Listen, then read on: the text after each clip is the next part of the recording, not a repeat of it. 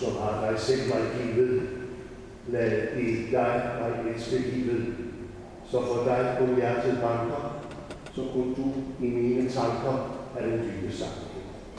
Amen. Dette det evangelium skriver evangelisten Markus.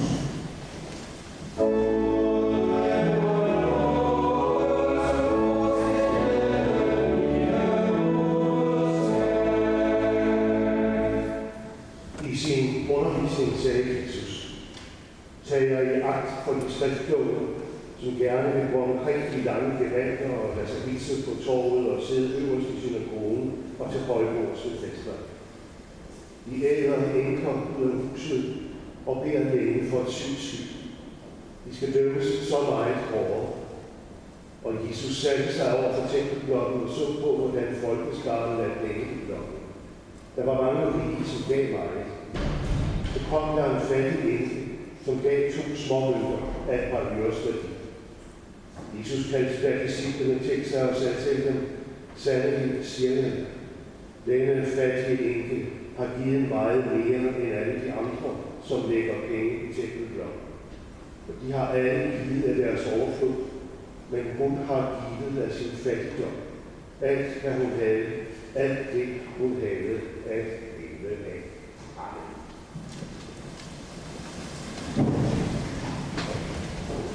Nu kommer der en prædiken, ane lang, og hvis tålmodigheden slipper op, så kan vi gå over i øh, sakristiet, der er lige der, der er legesager og ting og sager.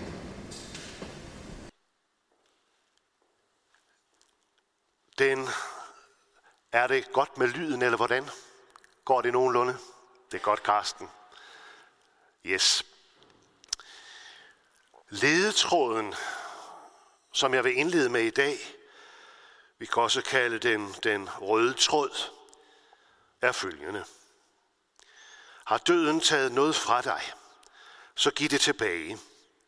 Giv det tilbage, som du fik af den døde, da I stod i regnen, i sneen, i solen, og den døde var levende, og vendte sit ansigt mod dig, som ville han spørge dig om noget, du ikke mere husker, og han havde også glemt det, og det er en evighed siden. Det er en evighed siden nu.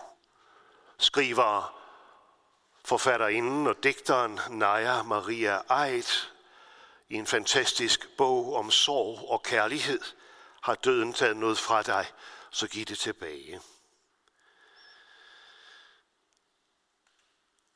Vi havde besøg her i Herning Kirke i denne uge af 91-årige overrabiner Bent Melchior. Han fortalte blandt meget andet i en debat med imam Navid Baik, teolog og andre følgende. En god ven af ham, som også var passeret de 90 år, blev ramt af coronaen og måtte tilbringe et døgn i respirator. Han kom over det.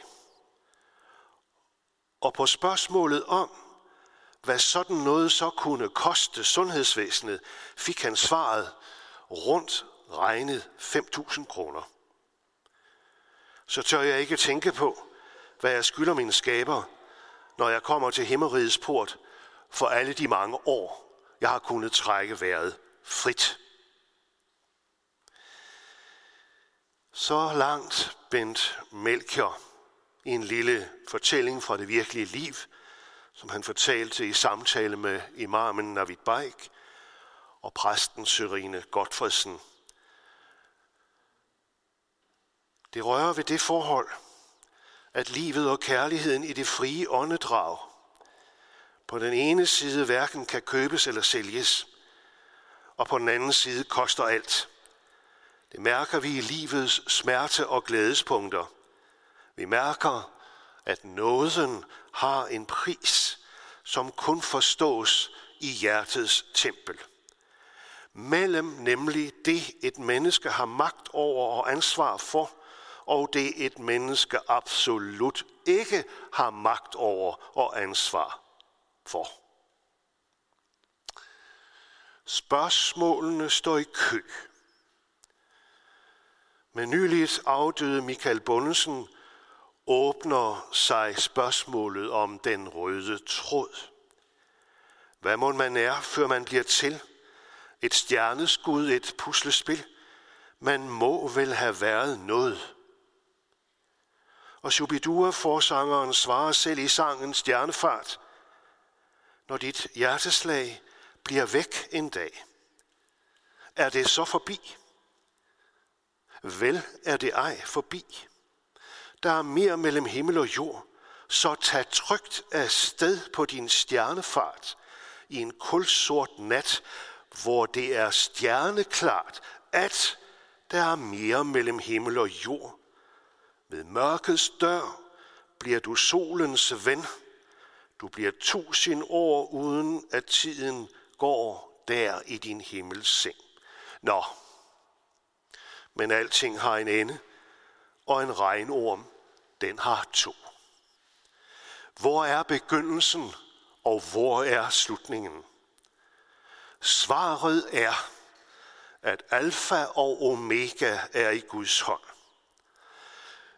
Et hvert bankende hjerte undrer sig over, at hjertet faktisk slår.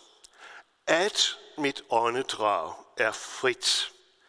At jeg faktisk er til. Denne athed får os til at føle et mere mellem himmel og jord, og det sætter sig igennem i skylden. Hvem skylder jeg hvad for mit liv, og hvordan kan jeg i grunden afbetale, når jeg mærker denne skyldighed? Evangeliet er, at denne menneskelige besindelse på spørgsmålet om den røde tråd mellem himmel og jord har et ansigt. Det er Jesus Kristus, der ser på menneskene med alt det, der gemmer sig i Guds alt omfattende åsyn. Sin livsanskuelse fik Jesus af Gud, som også var hans far og vores far. De var et, og sønnen satte sig igennem som et menneskeligt ansigt midt ind i denne verden, hvor man byggede sig skønne templer i tillid til, at man på denne måde kunne nå Gud. Jesus Kristus giver os adgang til et borgerskab mellem himmel og jord. Vi taler om et borgerskab. Han forvandler det fornedrede menneske og giver det skikkelse som hans herliggjorte lame, som vi hørte det i teksten for lidt siden. Og pointen er i evangeliet, at skyldigheden, som kommer over et hvert menneskes hjerte mellem alfa og omega, mellem begyndelse og slutning, mellem liv og død, er betalt, som vi siger, og som vi læser i Bibelen. Det er betalt med dyrt hjerteblod. Det er lige så stjerneklart, som det lys, der i den kulsorte nat ledte de søgende med håb til Betlehemsbarnet i kryberummet i Bethlehem. Og sidenhen, som de fortvivlede og angste efterlevende til hans grav, og det lød inde i kryberummet som det lød fra englen i den kulsorte grav. Han, Guds kærlighedssøn ind i denne verden, Guds ansigt ind i de menneskelige relationer, han som i korsfæstede. Han er opstået fra de døde. Han, Jesus, er Messias. Han er blevet Kristus. Et nyt lys kom ind over deres hjerter, et lys, som også skinnede i det dybeste mørke, da begyndelsen skulle begynde på at være begyndelse, jævnfør skabelsesberetningen i første Mosebog. Et nyt lys kom ind over deres hjerter, forjættende og skræmmende på en og samme tid. Og det betyder, og et hvert hjerte ved det, at hjertets dybeste anlæggende bliver til bøn. Jamen, kære alle os, så lad os da give los til den bøn i tillid til, at der er en, der både ser og hører dig. En, der græder sammen med dig. Der, hvor du og jeg, som vi sang i den skønne morgensang i dag. Intet har at give i forhold til den dybeste skyldighed, vi føler. Det er så fattigt, det vi kan give. Og der står vi så med tårer i øjnene i forhold til det, der er overgået os af godhed og sorg i livet. Herefter er dette ene menneskeliv med dets begyndelse og dets afslutning forbundet med et levende håb.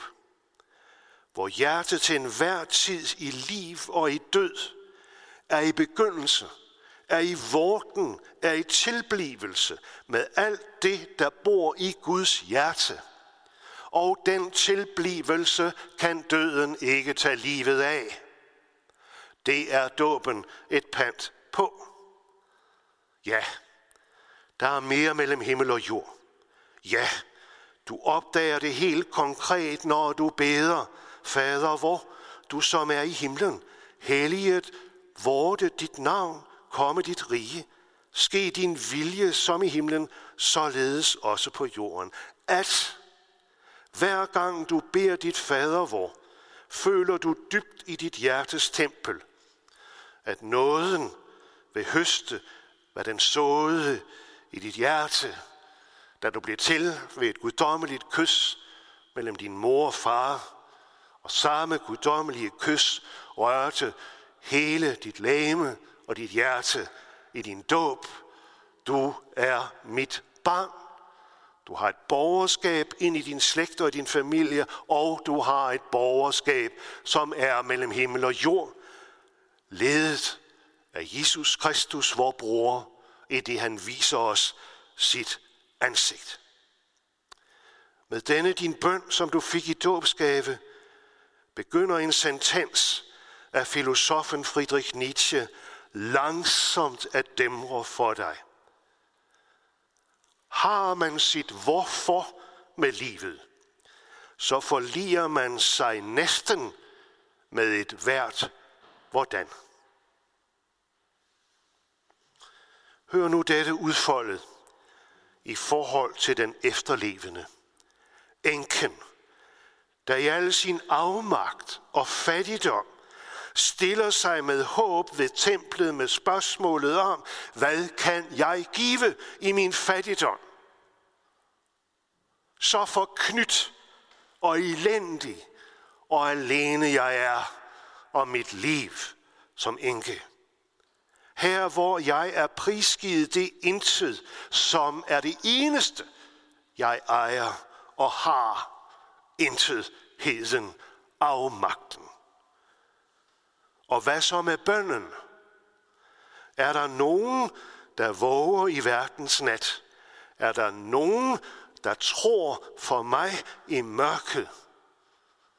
Og spørgsmålet er, hvad skal mit næste åndedrag i denne intidhed, som jeg dog knytter til ved med et håb og en bøn om, at der må være en morgendag? Hvad skal det koste? Så jeg kan være mor for dem, jeg er forpligtet på. Der var hungersnød i hele landet, fortælles det i de gamle testamenter om en anden enke. Men de ligner hinanden umiskendeligt. På samme måde som det gamle og det nye testamente hænger sammen i en stor bibel. Herren havde befalet Elias om at begive sig mod øst, så han havde i sit hjerte sit hvorfor. Han mærkede det som et kald. Du kan drikke af en bæk øst for Jordan, og jeg har befalet ravnen at sørge for dig. Så skete det, at bækken tørrede ud, fordi der ikke var faldet regn i lang tid. Herren kom igen til Elias. Nu skal du gå til Sarapta, hvor der er en enke, som vil sørge for dig. Da han kom derhen, gik der netop en enke og samlede brænde. Hun skaffede Elias noget at spise. Tag også et brød med til mig, bad han. Og der sank enken en klump i halsen. Jeg ejer ikke et brød. Jeg har kun en håndfuld mel i krukken og en smule olie i kanden. Nu er jeg ved at samle et par stykker brænde, og så går jeg hjem og bager brød til min søn og mig. Når vi har spist det, kan vi lægge os til at dø. For denne enke med hendes søn var der ingen fremtid. De sidste smuler ville hun bruge til en for hende værdig død. Ganske som enken ved templet langt senere sikkert også har tænkt. Ind i denne smerte, siger Elias. Del din fortvivlede udsigt til tomhed og intethed med mig. Konkret sagde han, bag mig først et lille brød. Bagefter kan du lave noget til dig selv. For krukken skal ikke blive tom for mel, og kanden ikke mangle olie, før Herren lader det regne på jorden. Og fortæller denne skønne fortælling i det gamle testamente, både han, hun og familien fik til føden i lang tid, dag for dag, øjeblik for øjeblik. Det er historierne om enkerne, der i hver sin tidsepoke rørte Guds hjerte. Først gennem profeten Elias, ja, for det var han en profet i det gamle testamente, hvor Herren gennem Elias bad enken om at give sin afmagt og sin intethed til ham, så han kunne fylde hendes liv med dagligt brød. Og det er pointen. Giv det tabte tilbage. Har døden taget noget fra dig, så giv det tilbage. Du kan lære det gamle testamente også i dag. Giv det tabte tilbage. Ved at det intet du har, at finde den smule, der måtte være til rest, bage et brød, dele det med den, der også intet har.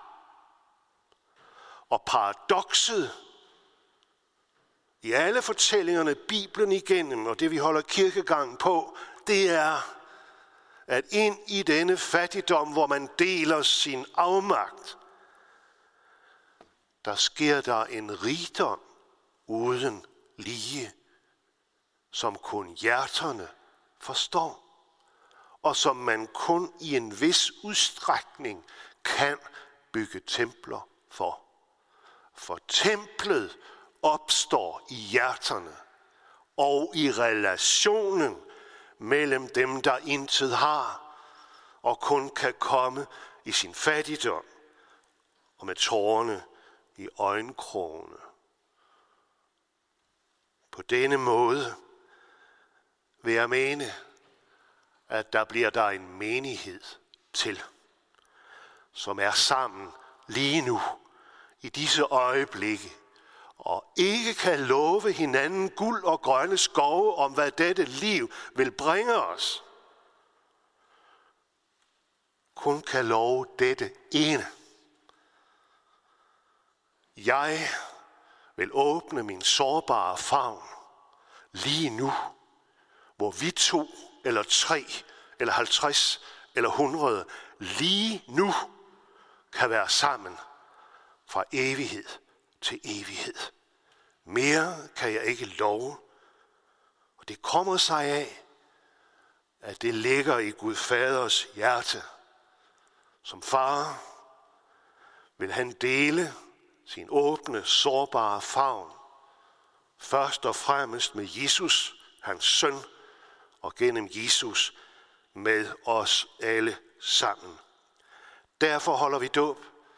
Derfor holder vi kirkegang. Derfor kommer vi ind i kirken i vores smertepunkter og i vores glædespunkter.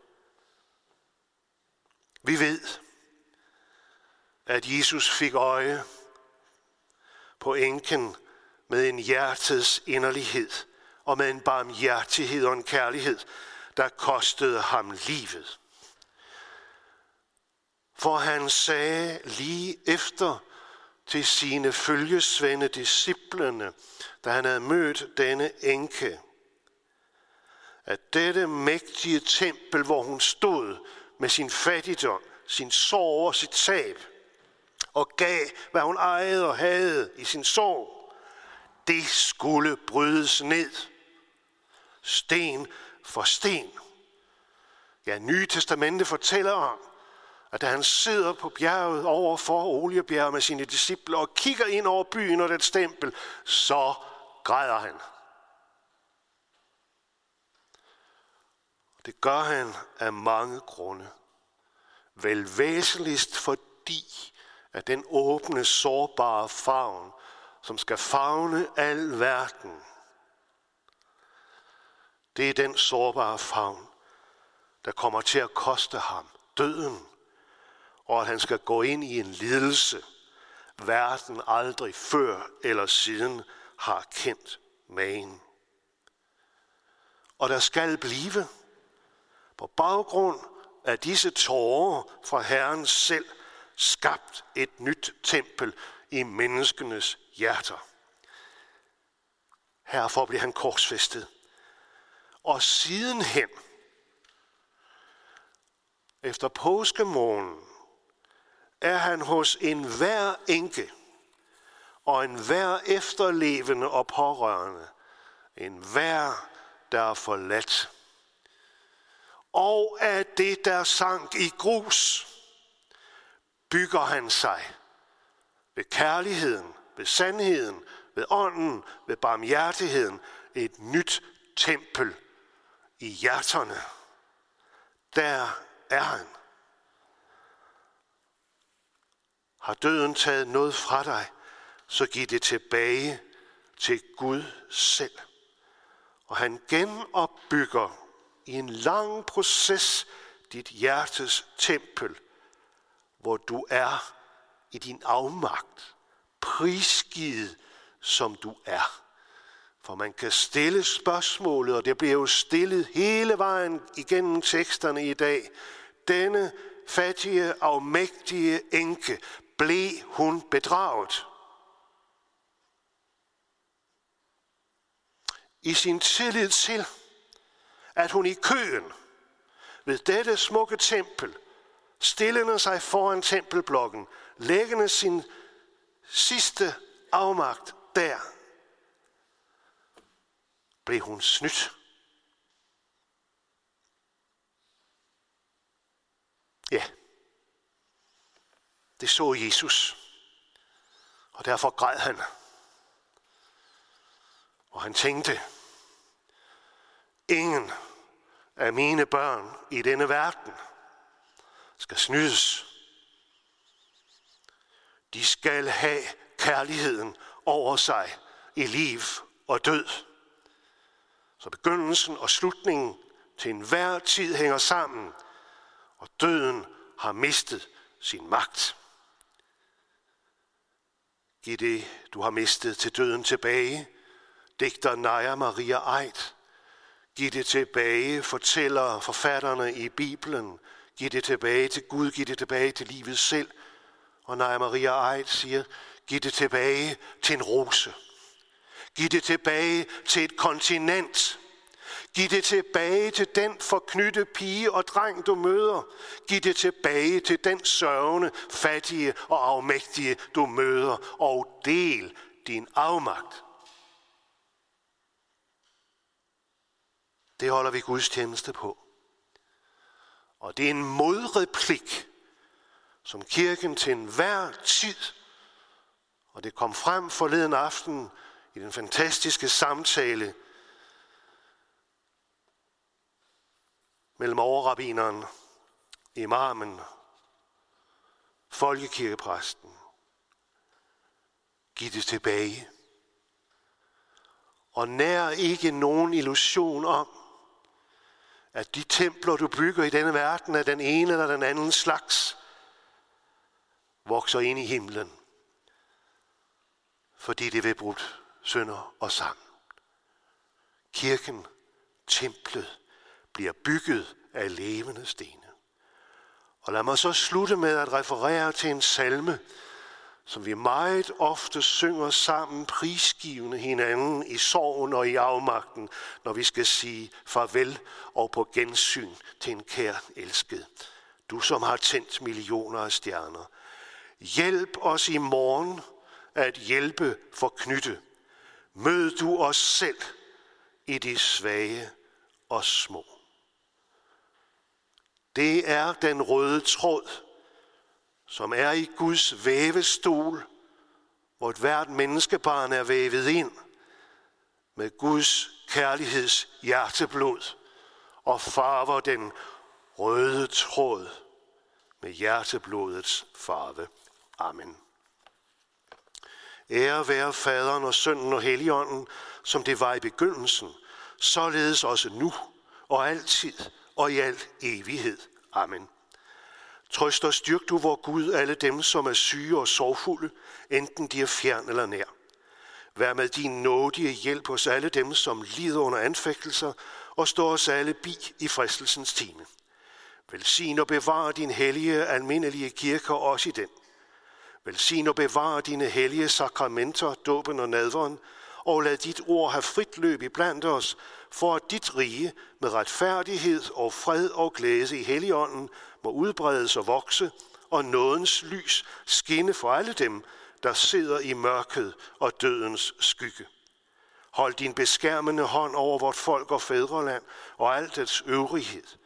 Velsign og bevar vor kære dronning og hele dronningens hus, som du velsigner og bevarer alle familier og hjem.